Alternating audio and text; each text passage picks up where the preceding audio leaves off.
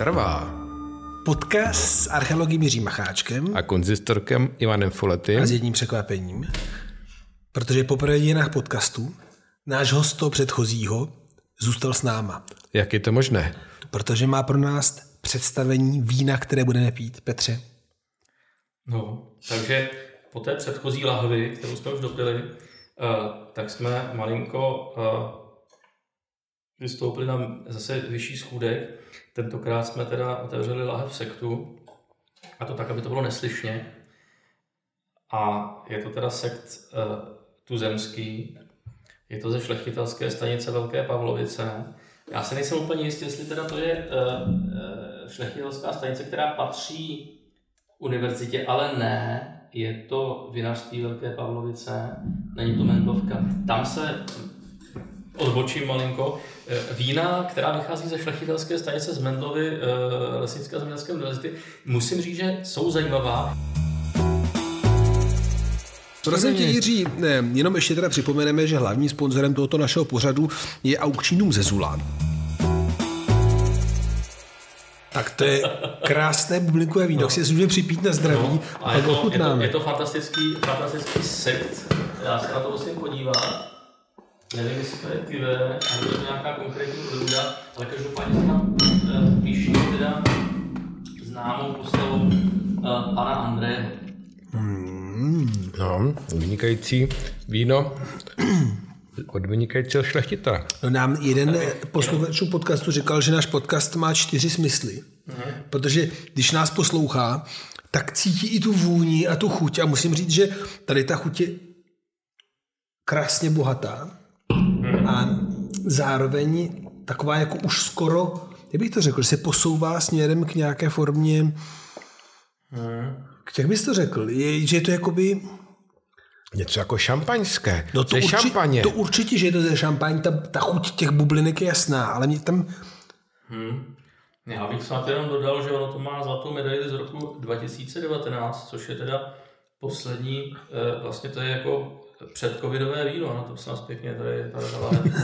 že před covidem, no přátelé, to je fantastický. Nicméně, my jsme vlastně od eh, Petra a jeho rud se rozhodli, že neopustíme úplně ob, jakoby odrůdu zlatnic, stříbrno, kovotepnou, Ty suroviny. čili suroviny, ale že půjdeme na upgrade surovin, co se s nima dělá potom, protože Jirka má úplně čerstvé zprávy um, ze světa, který ale jsou důležitý nejenom pro svět, ale taky pro Českomoravskou kotli. No, no. Eh, My občas glosujeme eh, takové nové, abych tak řekl, publikace a výsledky vědeckého bádání. A já musím říct, že eh, onehdá se mi eh, dostala na stůl eh, nová publikace, velmi eh, zajímavá a důležitá, eh, která eh, vyšla muzeu v Rakovníku a jejímž hlavním editorem eh, byl docent Jaroslav Jiřík a ta práce se eh, týká jednoho významného objevu, nálezu pokladu, ale pokladu s velkým P, abych tak řekl, zlatých šperků vykládaných drahými Kde kameny. to našli, prosím tě? Našlo se to u obce Šec, A, a, kdy, jako uh, v truhle podzemí? No, eh, bylo to nalezeno pomocí detektoru kovů, ale eh, spolupracovníky že Petr muzea, Milo. ten něco takového nedělá, ten pracuje s geofyzikou a vyhledává eh, zahloubené sídlišní objekty, jako pozůstatky domů a tak dále, ale s detektorem kovů lze najít předměty kovové, tedy mm. abych tak řekl, zapomenuté, ztracené či uschované a tímto způsobem našli i tento depot neboli poklad česky, který je složen z fantastického prstenu a součástí opasku. Mm-hmm.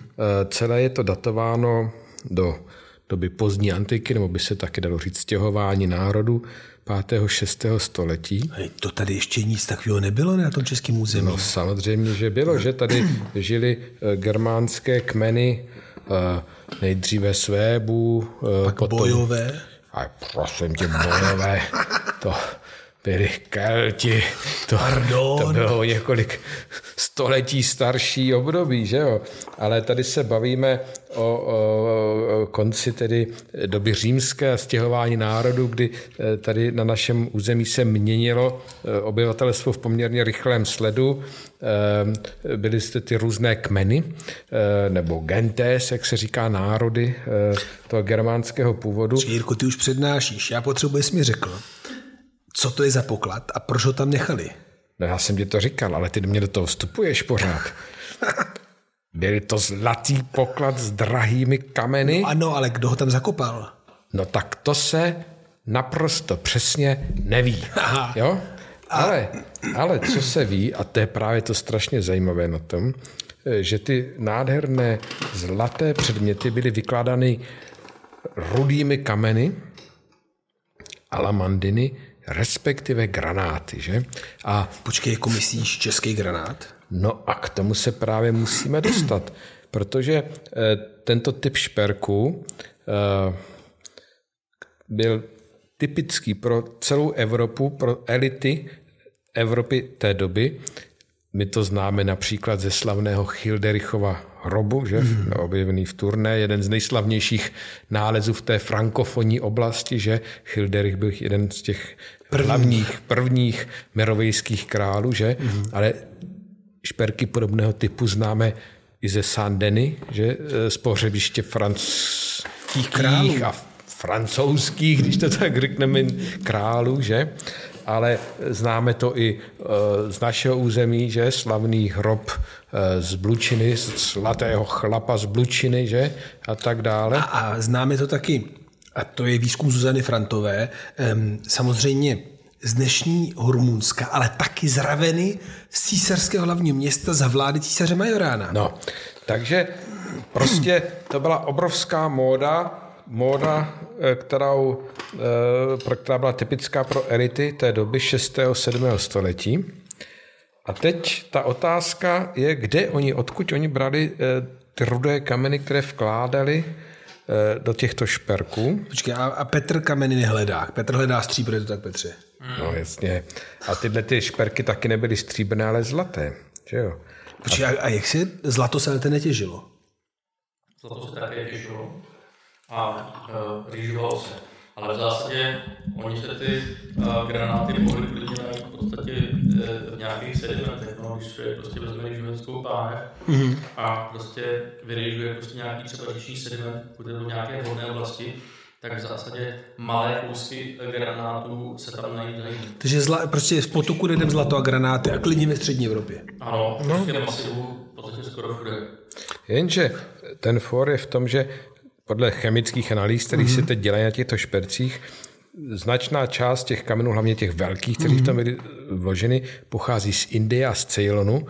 A z, z takové dálky se vlastně importovaly až eh, do Evropy, zřejmě do italských dílen, jak se teď předpokládá, kde se Což je ta vyráběly- Ravenna. Ravenna, Řím, v Římu byly dokonce, v Římě byly dokonce nalezeny konkrétní pozůstatky, takové dílny eh, na Myslíš to na tom. Palatínu, jak ji našli? No, eh, teď úplně přesně nevím, kde to konkrétně bylo, ale vím, že tam tahle dílna byla objevena. A s tím se jako obecně počítalo, to se vidělo, tahle ta informace, že tyto kameny byly importovány z takové dálky z Indie a z Ceylonu. Ale teď právě díky těmto chemickým analýzám se zjistilo, že významná část těch kamenů pochází i z Čech. Že? A ty kameny jsou tím rozšířené po celé Evropě. A my s jistotou můžeme říct, že pocházely z Moravsko, řekněme, českého území.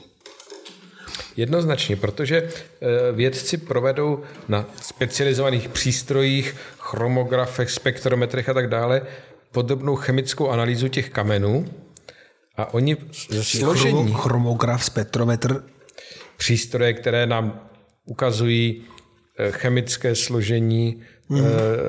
té suroviny mm. a oni to rozliší do několika typů skupin a jsou schopni na základě srovnání eh, s těmi původními zdroji těch surovin těchto kamenů říct si, odkud vlastně ty eh, kameny pochází. A eh, právě se jednoznačně, poměrně jednoznačně ukázalo, že jedna z té specifické chemické skupiny pochází z, prostor, z prostoru Čech. Ne? A prosím tě, že když jakoby, to zkusíme nějak rekapitulovat. My jsme se s Petrem bavili o tom, že tady kopeme stříbro, teďka nám Petr řekl, že můžeme najít tady zlato a kameny. Takže to je jakoby lokální produkce, ale zároveň evidentně český granát musí být tak vzácný, aby stálo za to si ho objednat v úvozovkách, respektive sehnat vlastně napříč Evropou. To znamená, že se jedná o nějak jakoby strašně cená, důležitá, nebo jak vysvětlíme tu cirkulaci? Ono to že do toho vstoupit. No. Ono mohlo být prostě technologicky a energeticky zkrátka snadno dostupný. To je zajímavé, takže ne super cený, ale vlastně hrozně lehko dostupný. Dobře, dobře dostupný. No, ono, ještě tam je takový zvláštní moment, že právě v porovnání s těmi ceylonskými a indickými kameny, které byly veliké a dali se řezat jako do takových Do těch velkých kluazů. ploch, do těch velkých ploch, že? Tak eh, te- ten český granát, to byly malé relativně kousky a oni se využívali specificky na zdobení okrajů eh, právě do těch malých eh, komůrek, které Takže eh, lehko vlastně dostupné vytváří- a zároveň dimenze, kterou potřebujeme. Přesně tak, přesně tak. A mm-hmm. teď jakési novum, které se není ukázalo v poslední době, je to, že předtím se uvažovalo o tom, že ten český granát vlastně byl používán až v době, kdy se přerušily obchodní trasy směrem na Indii a Ceylon a vlastně bylo to takové úpadkové ob- období. To je ten příběh jako s tím se slonovinou, která se přestane používat a jde se do velryb a do všeho ostatního a do Přesně. kanců. To je ten příběh o temném středověku. To známe. Přesně tak, úpadek a v době úpadku prostě Bereme, co máme prostě. Bere se co. Ale teď se ukázalo, a to je úplné novum, že vlastně ten český granát se objevuje už od úplného počátku mm-hmm. využívání těchto těch technologií, těch materiálů, takže třeba právě ten Hilderichův hrob a tak dále, který je poměrně častný, mm-hmm. že, tak eh, obsahuje i tento český granát. Takže se od počátku využíval ten český granát, ale co je právě to fascinující na té celé věci je, kdo tady vlastně organizoval, jak organizoval tu těžbu a e, tu distribuci No to těch je právě. kamenů. Já jsem si říkal, já si zkusím představit, že jo, tady nám Petr říkal, 1240 se začíná kopat a dělat systémově um, vlastně v různých místech, na různých místech toho Českého království. Ale my jsme se vlastně ještě nikdy nebavili o aktérech toho přenosu. Kdo fyzicky ty věci dostává ven a zpátky? Kupci, ale No, a je to fascinující, ale aby si naši posluchači představili, ten český granát se v té době našel od, od Velké Británie přes Francii, Německo, Rumunsko až, až do Itálie. Celá Evropa byla zaplavena českým granátem už v 6. a 7. století.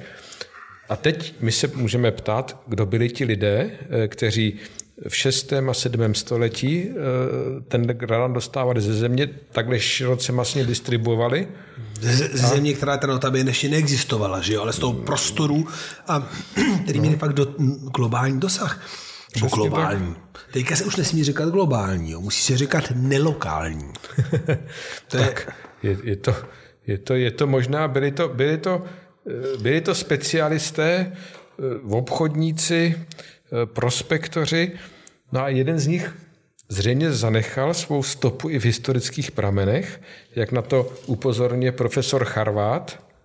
On to mohl být ten slavný Sámo.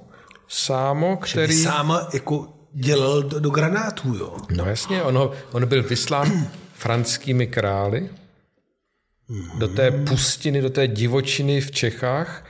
Přišel sem, aby znovu obnovil, možná nakopl opravdu za tu distribuci těch Granátů. granátů. A jenom, že máme toho Petra, tak k té těžbě, kromě toho, že teda si říkal, že se to dalo rejžovat jako zlato, tak granáty si i kopou, nebo jak se to, jak se to dělá vlastně? Oni samozřejmě mohou být nějaké výchozy, jo, samozřejmě jsou uh, uh, přístupné velmi snadno, uh, bych tak řekl, v sekundárních různých rozsypech a sedimentech. Mm-hmm.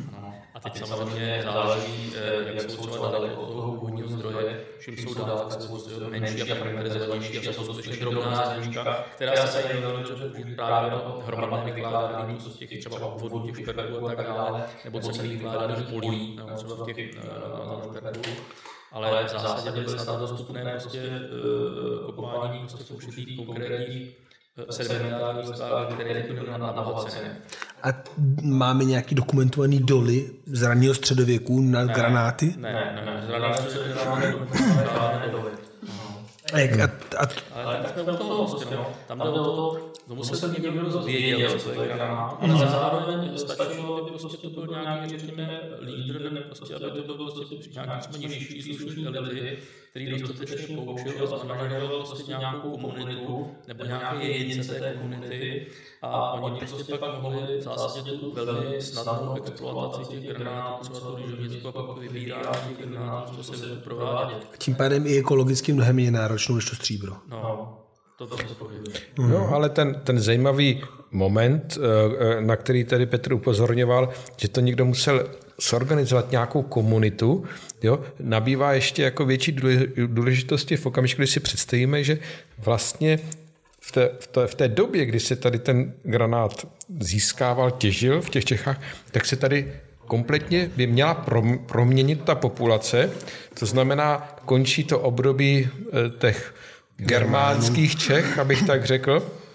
Začíná období slovanských Čech. To, je oblíbený téma, no. protože to je to tvůj kamarád z Texaské univerzity, který říká, žádný Slovani neexistují přece. z Floridské univerzity, nikoli Texaské univerzity, ale eh, co je podstatné, ano, tohle to nabourává eh, ten náš tradiční pohled na tu věc, že se tady, že tady nějaký veliký střih, všichni odchází, vš- všechno končí, něco nového začíná, ale tady vidíme, že ta jako strašně důležitá činnost, kdy ty Čechy byly součástí jakéhosi, jakéhosi eh, panevropského, panevropského, eh, panevropské sítě distribuční, tedy toho mimořádně významného prestižního zboží, no tak eh, ty Čechy fungují přestože se tady změnily Hele, ty populace a tak dále, takže ta kontinuita jako trvá. Jo? Vlastně tě mimochodem to je důkaz, že Brexit byla chyba.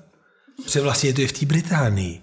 A to je vlastně ta protoevropská unie, která jakoby je pojiná granátem. Určitě tady nebyly slá na hranicích, protože žádné hranice nebyly. A opravdu máme jako granát, český granát, jako jeden z prvních pojících prvků nejenom té římské Evropy tím pádem.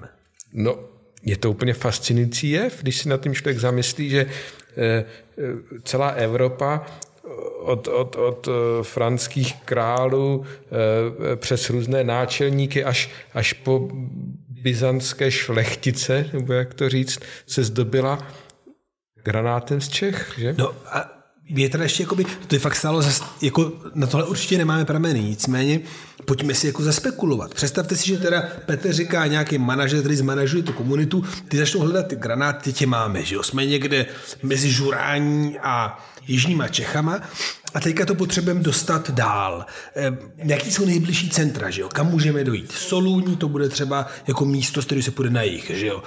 Eh, na západ, na jako prostě koupili. Že Dunaj je jako první trasa a na západ to půjde přes co? No tam je jednoznačně eh, eh, Ohře byla jako a je doposud významnou komunikační línii, která to je ta královská cesta, jak se říká, že která pak vede na Mohan, že? Tam se jenom přehoupne člověk, že? Přes ty pohraniční hory a pokračuje dál po Mohanu. Tam taky se někde právě lokalizuje eh, ten slavný Vogastisburg, mm-hmm. u kterého byla svedena bitva právě mezi sámovými Slovany, protože ten samozřejmě se jaksi vymknul kontrole, abych tak řekl, těch, On těch byl ten Franků. manažer, že jo, který manažoval ty Slovany. A, a trestná výprava, která ho měla přivést k rozumu, zřejmě přestal dodávat kameny drahé tam, kam měl, tak eh, vlastně utrpěla velkou porážku u Vogastisburgu, který nedokážeme lokalizovat, ale právě často se lokalizuje někde, buď to do toho poohří, jako slavný vrch Rubín, že? A nebo eh, právě do toho horního pomohaní, kde se taky ještě hledají lokality. je- jedna věc, která mě fascinuje, protože to znamená, že vlastně to granát, ta granátová produkce je to, co pojí to barbarikum z říší, že jo? Přes říši ještě do jisté míry funguje, máš ten límen, který je mimochodem třeba Dunaj a teda je to něco, co se ex, jasně importuje dovnitř a má to teda jako opravdu obrovský dosah. Ty britské ostrovy mě fascinují vlastně jako obrovsky, protože ty už vlastně v té době nejsou součástí nějakého jako to silnějšího římského celku, že jo. A i přesto ta distribuce je tak kapilární. A jenom abychom to zopakovali, i pro naše jako posluchače, britské ostrovy si říkal, Konstantinopol, Itálie, dnešní Francie, dnešní teda dodávám já, vlastně Rumunsko. Um, co dál? Máme ještě jako třeba Hispánie, Vizigoti používají tyhle ty šperky? To si nejsou jistý, protože e, vlastně ještě ne všechny šperky byly analyzované mm. tou, me, tou metodou. Ono to je poměrně jako náročné, nemusíte dostat ty šperky těm přístrojům a tak dál. Takže ten výzkum postupně pokročil. Ale všude, kde se udělaly ty nové podrobné analýzy na těch nejhonosnějších špercích, tak se ukazuje, že ten český granát je zastoupen. Jo? Takže uvidíme, ono se to ještě bude určitě ten, ten výzkum dál rozvíjet, jsou to nejnovější výsledky. Takže prostě to je jako český křišťál antiliteram, prostě no, díra do světa. No jednoznačně. Ale ještě jsem chtěl říct, že ono to není jakoby úplné novum, protože v podobném gardu se vlastně třeba distribuoval, ale již v hloubi pravěku třeba jantar, že? No. Ze, ze severu z Pobaltí se to dostává až na jich e, do Itálie, do Řecka a tak dále, že by Jantarová stezka, tak v, v podobném gardu e, byl e, na konci stěhování národů a v raném středověku distribuován ten český granát po celé Evropě. No, já teda ještě přemýšlím nad jednou poslední věcí. Máme minutu do konce. A to je vlastně ta otázka B, protože my jsme se bavili o Šilderikovi, bavili jsme se o Žuráni já jsem zmínil tu ravenu. A já jsem to zmínil proto, že když Zuzana Frantová to studovala, tak ona vlastně se pokusila dokázat, a podle mě si to podařilo, že ty šperky, nebo některé z nich byly vyrobeny u císařského dvora, který pak posílali jako dary ven. Hmm, a teď hmm. vlastně se bavíme jako o obousměrném Přesně pohybu. tak, přesně tak. A on na to eh, poukazuje ten eh, centířík, že, který u nás jak si je lídrem bádání tady o těch špercích, že z Čech ven šly eh, ty kameny a vraceli se zpátky v podobě těch honosných šperků zasazených do toho zlata a tak dále, které byly vyrobeny v těch italských zřejmě Počkej, dílnách. Že, a tak to dále. zase Petr z něj mít radost, ale to vypadá jako, že jedna země exportuje suroviny, to je jako třeba ta Afrika, že jo, a pak to místo, kde ta produkce kapitalistická jim pak vrací zpátky ty už hotové produkty no, vlastně. A je to opravdu jak dneska, že když se bavíme o tom, kde vznikají ty výrobky s tou přidanou hodnotou, jak se říká, že jo?